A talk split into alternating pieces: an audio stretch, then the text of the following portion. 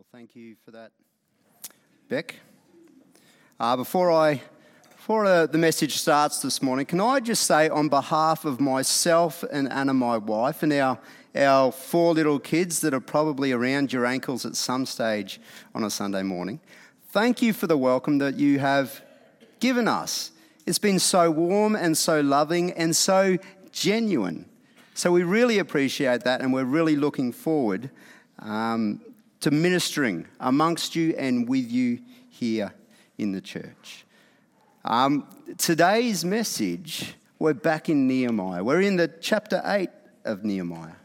And just to put a bit of context around that, whilst you, you find that passage there, and we'll read it soon, uh, the work of building the wall, the whole purpose, the whole reason for Nehemiah and some of the people to come back to Jerusalem has been completed.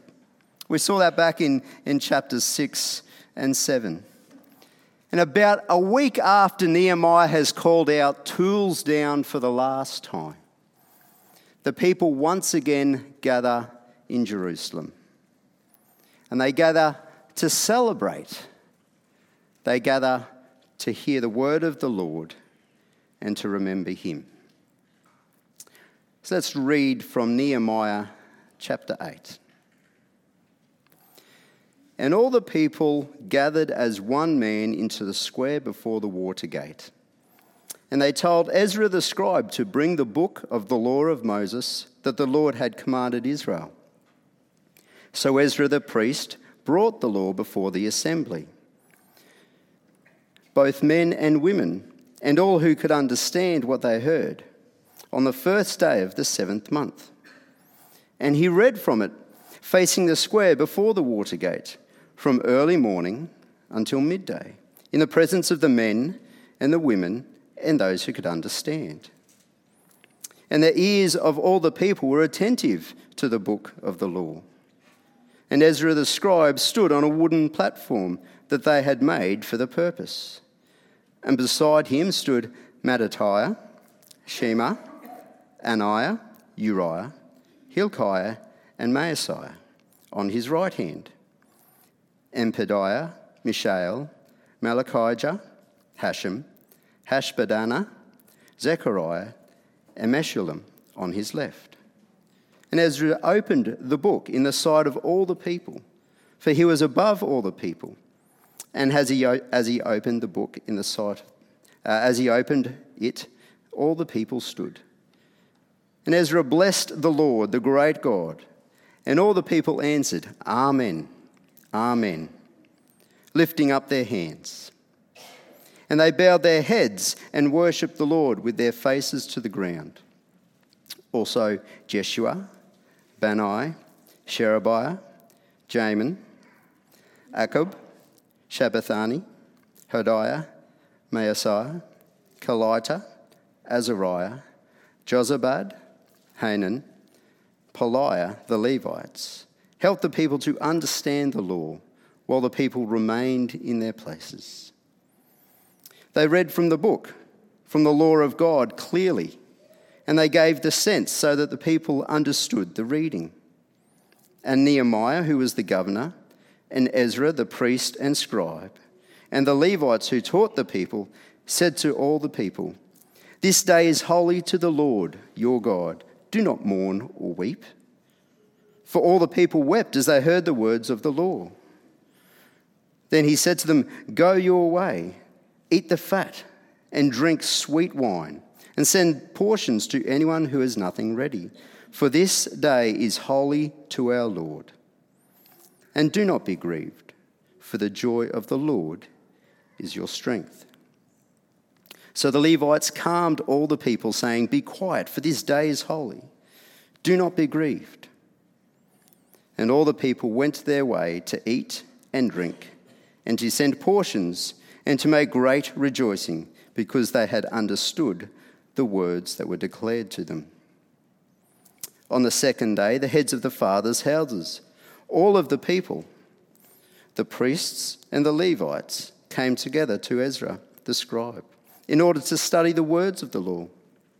And they found it written in the law that the Lord had commanded by Moses that all the people of Israel should dwell in booths during the feast of the seventh month, and that they should proclaim it and publish it in all their towns and in Jerusalem.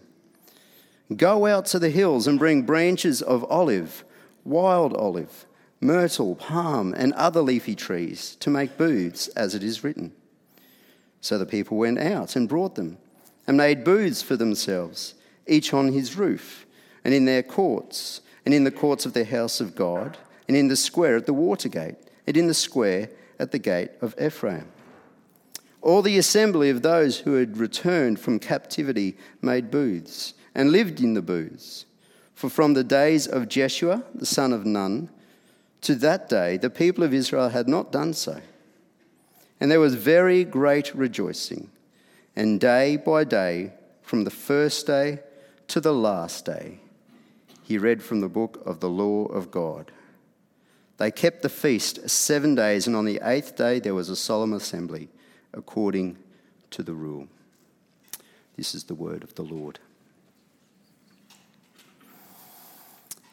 I wonder have you ever seen a backdrop that makes your jaw drop? Have you ever been to an event, maybe, or a special occasion where what was behind the speaker was so impressive that you were totally captivated by it? It's not bad, but I think I'm probably safe this morning. I mean, maybe you can remember a time where you're so caught up in your surroundings that what you were hearing became nothing more than white noise or the sound of static in your ears. Years ago, I attended the marriage of a friend, which was well held at a church in the Gold Coast hinterland. And this was the idyllic wedding setting I mean, the auditorium was designed to make the most of its surroundings. Behind the stage was this massive glass window that overlooked onto the hinterland below. I was thinking, choosing this setting is risky. The backdrop had the potential to upstage the marriage ceremony that was taking place in front of it. The danger was that the surroundings where we had gathered would overshadow the reason for us gathering there in the first place. In Nehemiah chapter 8, the people of God are gathered for a special occasion. So, the, almost the, the start, the, the rebuilding of the community. We, we might have Independence Days or special days where we celebrate our nation and our beginnings. This was that for them. And where they gather, they gather in the square in front of the Watergate.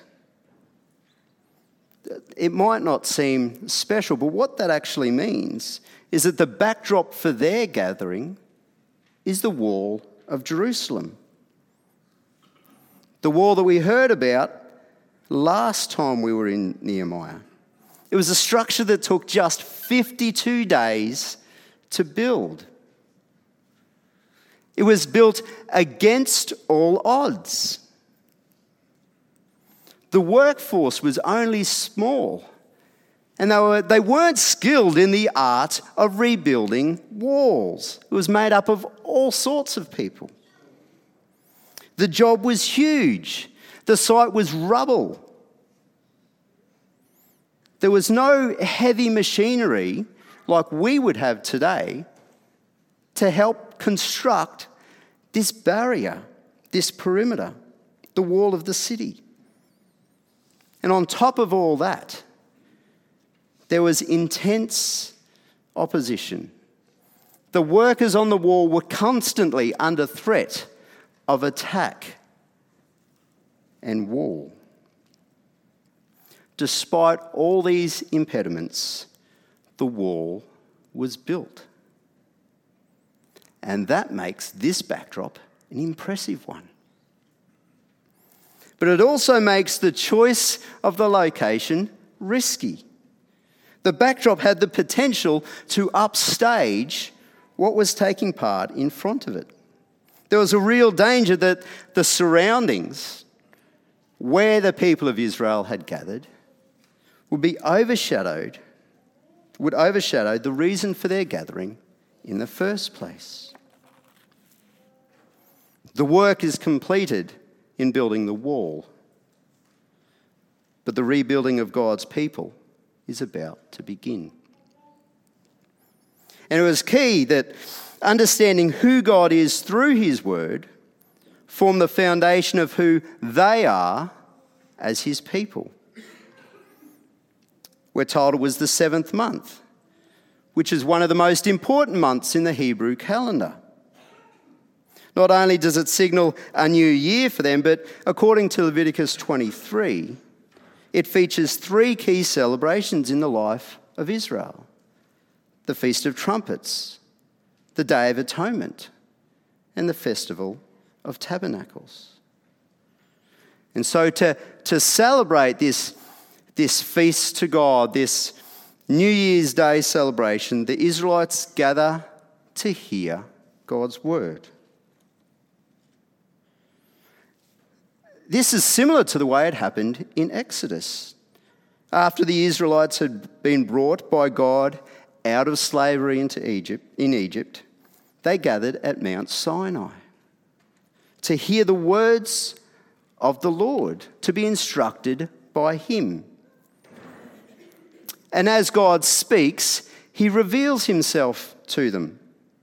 In Exodus 34, verses 6 and 7. He reveals himself to Moses as being the Lord, the Lord, a God merciful and gracious, slow to anger and abounding in steadfast love and faithfulness, keeping steadfast love, love for thousands, forgiving iniquity and transgression and sin, but who will by no means clear the guilty, visiting the iniquity of the fathers on the children and on the children's children to the third and fourth generation. But just hearing the word of God read would not be enough for their audience in Nehemiah's day. See, Nehemiah sees the ability for them to actually understand, to comprehend what is being read to them as of vital importance. He makes reference for their, to their ability to understand five times in chapters 1 to 12. It's the prerequisite to the assembly. The prerequisite isn't one of gender or age. It wasn't based on life experience, social standing, or wearing the right brand of sandal. The invitations went out to everyone who would benefit from hearing the word of God read. And the importance of understanding the word is not just seen in the, the people's willingness to have attentive ears. It can also be seen in the work of Ezra and the Levites. See, whilst the people play their part, those who were trained in the law needed to contribute to the work if what was read to be under, was to be understood. See, one of the issues they had to overcome was that the people who had returned from exile predominantly spoke in Aramaic. And the law of Moses was written in Hebrew. So obviously, they needed it translated for them. And to overcome this, the Levites seem to have dispersed themselves throughout the people. And as it is read, they are translating it so that people can understand. And they're, they're interpreting it so that people could impl- apply it to their lives. Verses 7 and 8 of, and 8 of Nehemiah chapter 8. The Levites helped the people to understand the law while the people remained in their places. They read from the book, from the law of God, clearly and they gave the sense so that the people understood the reading. Now, we don't know specifically which parts of the law was read. But as Moses was the author, it, it may have started with the words, in the beginning. And doing that would have revealed God as the loving creator. Maybe the people heard God's call to Abram and his promises to him. And this will reveal the Lord as a relational God. The life of Moses may have come up, where God is revealed as the sovereign provider. Sorry, the life of Joseph, the sovereign provider. Or the events of the Exodus, where God is the powerful Saviour and Redeemer of his people. See, while the content is unknown, the effect it had on the people is. And the people seem to understand something that's truly foundational about the identity of God and of their relationship as a nation to Him. It cut to their hearts. We're told that they wept. See, in starting to understand who God is, the people seem to be starting to understand who they are as his people. Their identity as a people is, is tied to God's identity, to God's work. God called Abram, and from his son brought forth a nation called Israel. The Israelites were a people who would have a relationship with the sovereign God that no other nation had. In Exodus 19, God tells the Israelites that are gathered at Mount Sinai that out of all the peoples of the earth, they are treasured and they are special to Him. And through His relationship with the nation of Israel, He would reveal his glory to the world around them. Without God creating, rescuing, and sustaining his people, they would not exist. No wonder they wept. No wonder they began to mourn. And whilst this response, I think, is totally appropriate, God's people, rather than mourning, are told to celebrate. Let's look at verse 10. Then he said to them, Go your way, eat the fat, and drink sweet wine, and send portions to anyone who has nothing ready. For this day is holy to our Lord. And do not be grieved, for the joy of the Lord is your strength. Now, I suspect that you're not alone if that response seems strange to you. It appears that God has got his people right where he needs them. And as both a parent and a child, what I'm expecting to hear is something like, Now, I want you to sit there and think about what you've done. Or maybe, Go and don't let me catch you doing that again. But that's not what it says. The people are instead told to go and celebrate, to enjoy the best of the land, the best it had to offer, and to share this blessing with others. The motivation behind the celebration is summed up in a phrase that I think a lot of us have probably quoted or sung at some stage. They're told not to be grieved because the joy of the Lord is their strength. Let's think about this for a minute. What does it mean for the joy of the Lord to be our strength? After hearing God's word read, the people are, are no doubt considering the grief of the Lord. They've heard so much about their failures as a people. to uphold their end of the bargain. Yet failure is not all that they've heard.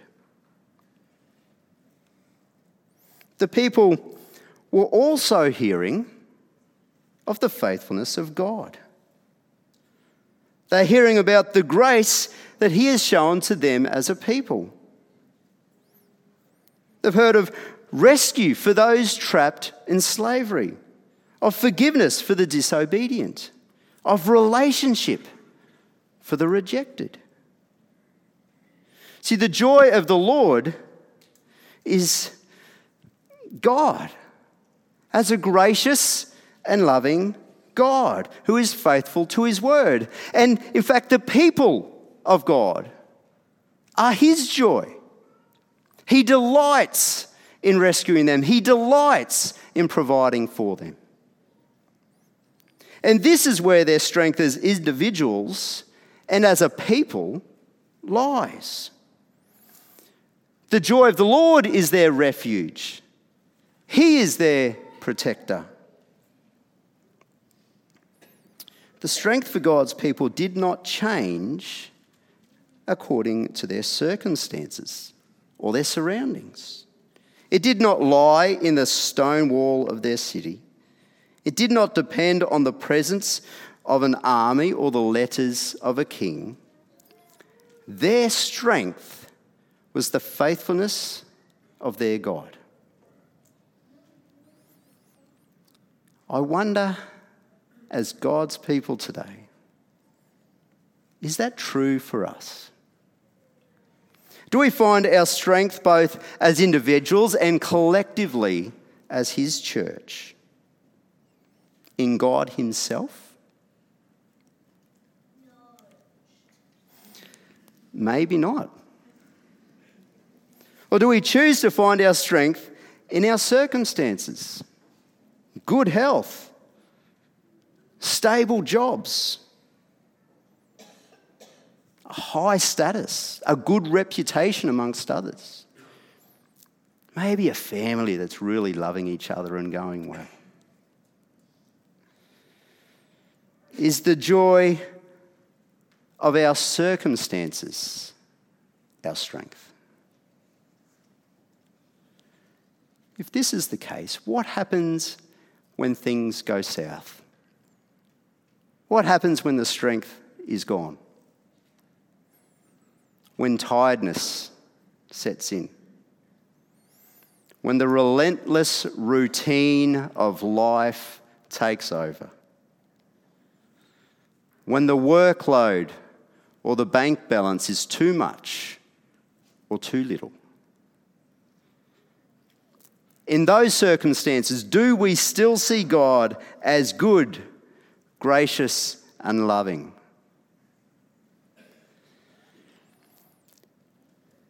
Friends, if our circumstances change who we understand God to be, then we need to ask ourselves what have we placed our strength in. Consider the circumstances of God's people in Nehemiah's day. Did being exiled in a foreign land make God any less the creating, rescuing, and sustaining God that he had revealed himself to be? No.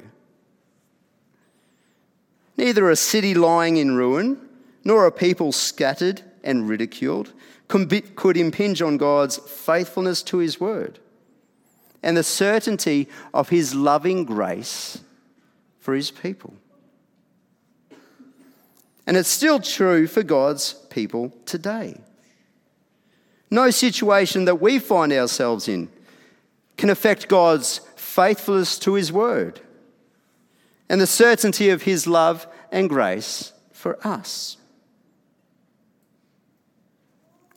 Friends, if the joy of the Lord is to be our strength, we need to allow God's word to interpret our circumstances and not let our circumstances interpret God's word.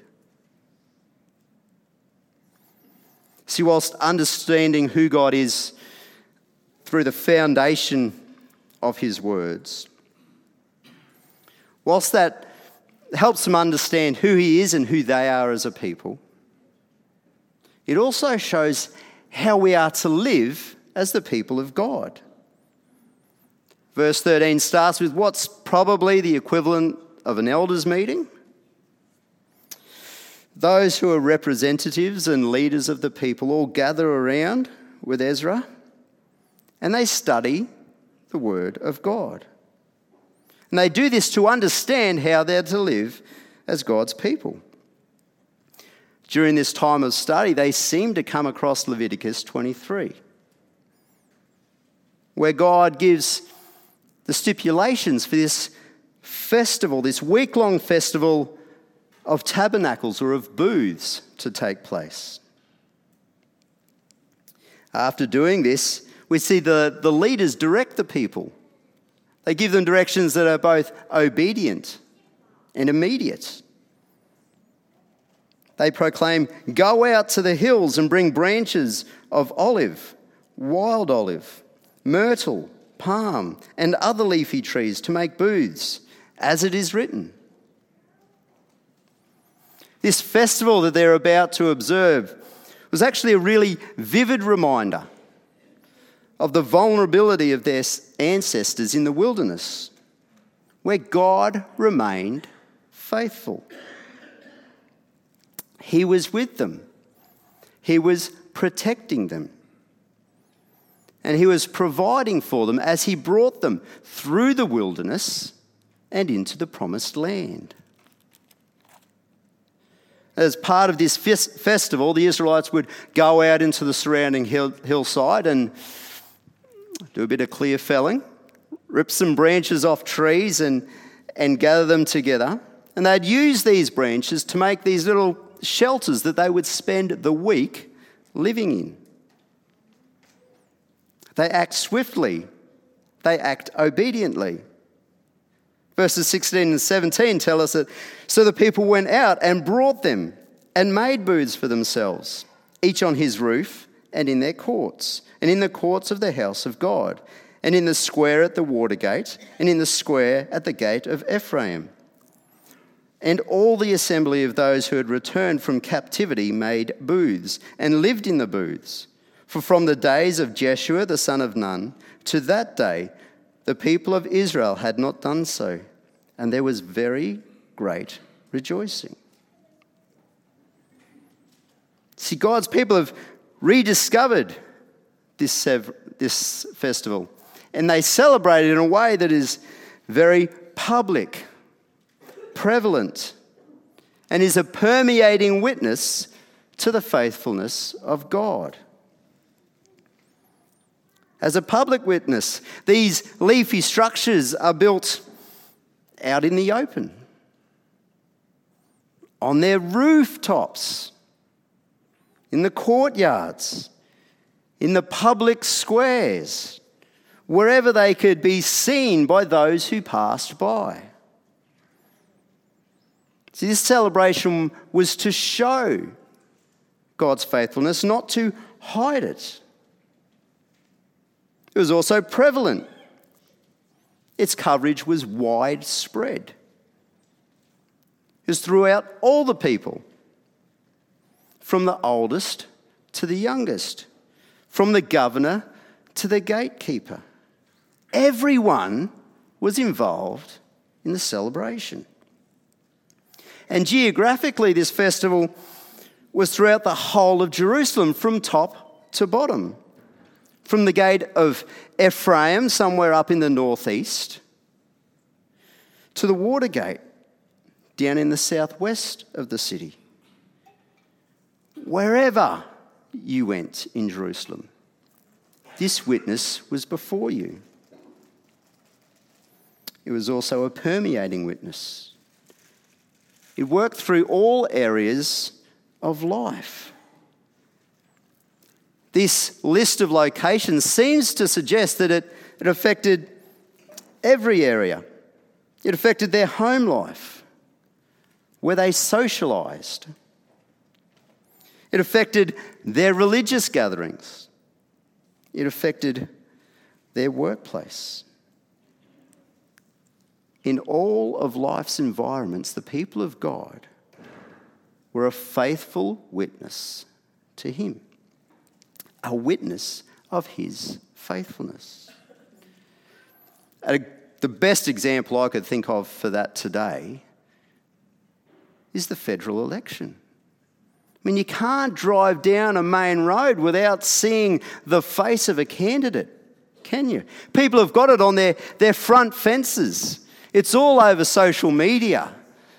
It's all over the radio, TV. People are talking about it over the dinner table. They're discussing it in staff rooms and probably over a cuppa at church morning tea. Politicians know how to witness. Do we?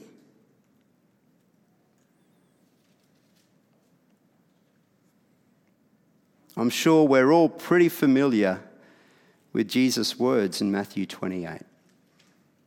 He says to his disciples gathered there, All authority in heaven and on earth has been given to me. Go therefore and make disciples of all nations baptizing them in the name of the Father and of the Son and of the Holy Spirit, teaching them to observe all that I have commanded you.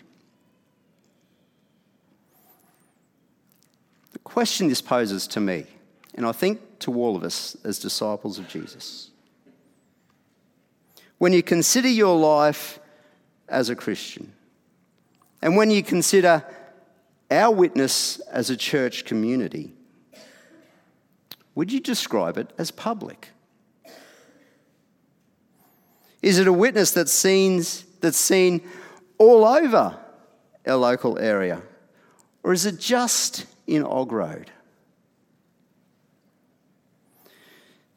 Is it present in our homes? Where we socialise, where we work, where we play, where we learn?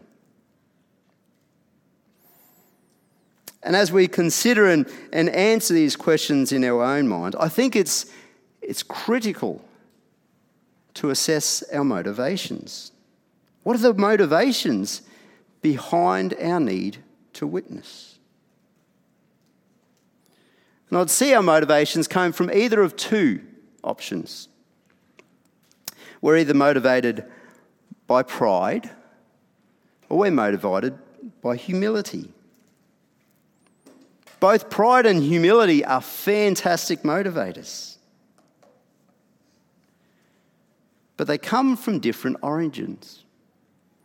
Pride ultimately comes from a heart that is seeking to achieve results independently of God. It will cause us to work hard, but in the end, it is merely a witness of our work and our faithfulness. Humility, on the other hand, comes from a heart that knows it can achieve nothing of value outside of the work of God. Humility, too, will cause us to work hard, but in the end, it will testify to God's power and His faithful work in and through us. Our lives will testify to something, friends? Is it a witness that points people to God's faithfulness or to ours?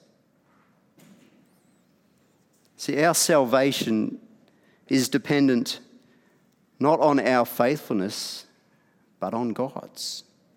Our identity as God's people is not built on our acts of obedience or our good works. It's built on Jesus. God is still gathering his people so they can see him for who he truly is. And everyone who has rejected him, everyone who has messed up, they're all invited to come to the cross of Jesus. And as we meet our Saviour there, it will no doubt cause us to weep and mourn. But that should not be the sum total of our experience of the cross. We're commanded to go and to celebrate, to enjoy the blessings of the new life Jesus gives us, and to share those blessings with others as a witness of God's faithfulness in Christ. And we have the opportunity to do that as a church this morning through communion. If you're helping with communion, if you could come forward now, please, that would be appreciated. See, communion is to be a, a celebration that reminds us of God's faithfulness. It points us to God's ultimate revelation of Himself, the greatest expression of His love and grace, which is found in the life, the death, and the resurrection of Jesus Christ. The elements we use remind us of Jesus' sacrificial death on the cross, dying in our place and freeing us from the consequences of our sin. The bread representing Jesus' body and the juice representing his blood speak of God's faithfulness to his promises to rescue his people from their slavery. Jesus invites all people to recognize that they have rejected him and to trust in him for forgiveness and new life. And this is the Lord's table, the table that he has given us to remember this. It is for everyone who trusts in Jesus. Everyone who trusts in Him as their Saviour and their Lord. And if this is you this morning, we invite you to join us, to remember and to celebrate. But if this is not you, if you haven't put your trust in God's faithfulness, if you haven't put your trust in Jesus for your strength, that I encourage you that as we as we do this, that you would take time to reflect on what we've talked about this morning. Reflect on who Jesus is as revealed in his word and what he has done for you. In a moment, you will be served with the elements would you feel free to, to eat the bread in your own time and reflect on the cross of Christ? But I ask that you hold the cup. That is something that we'll drink together as a sign of our unity in Christ. The Lord Jesus, on the night he was betrayed, took bread, and when he had given thanks, he broke it and said, This is my body, which is for you. Do this in remembrance of me.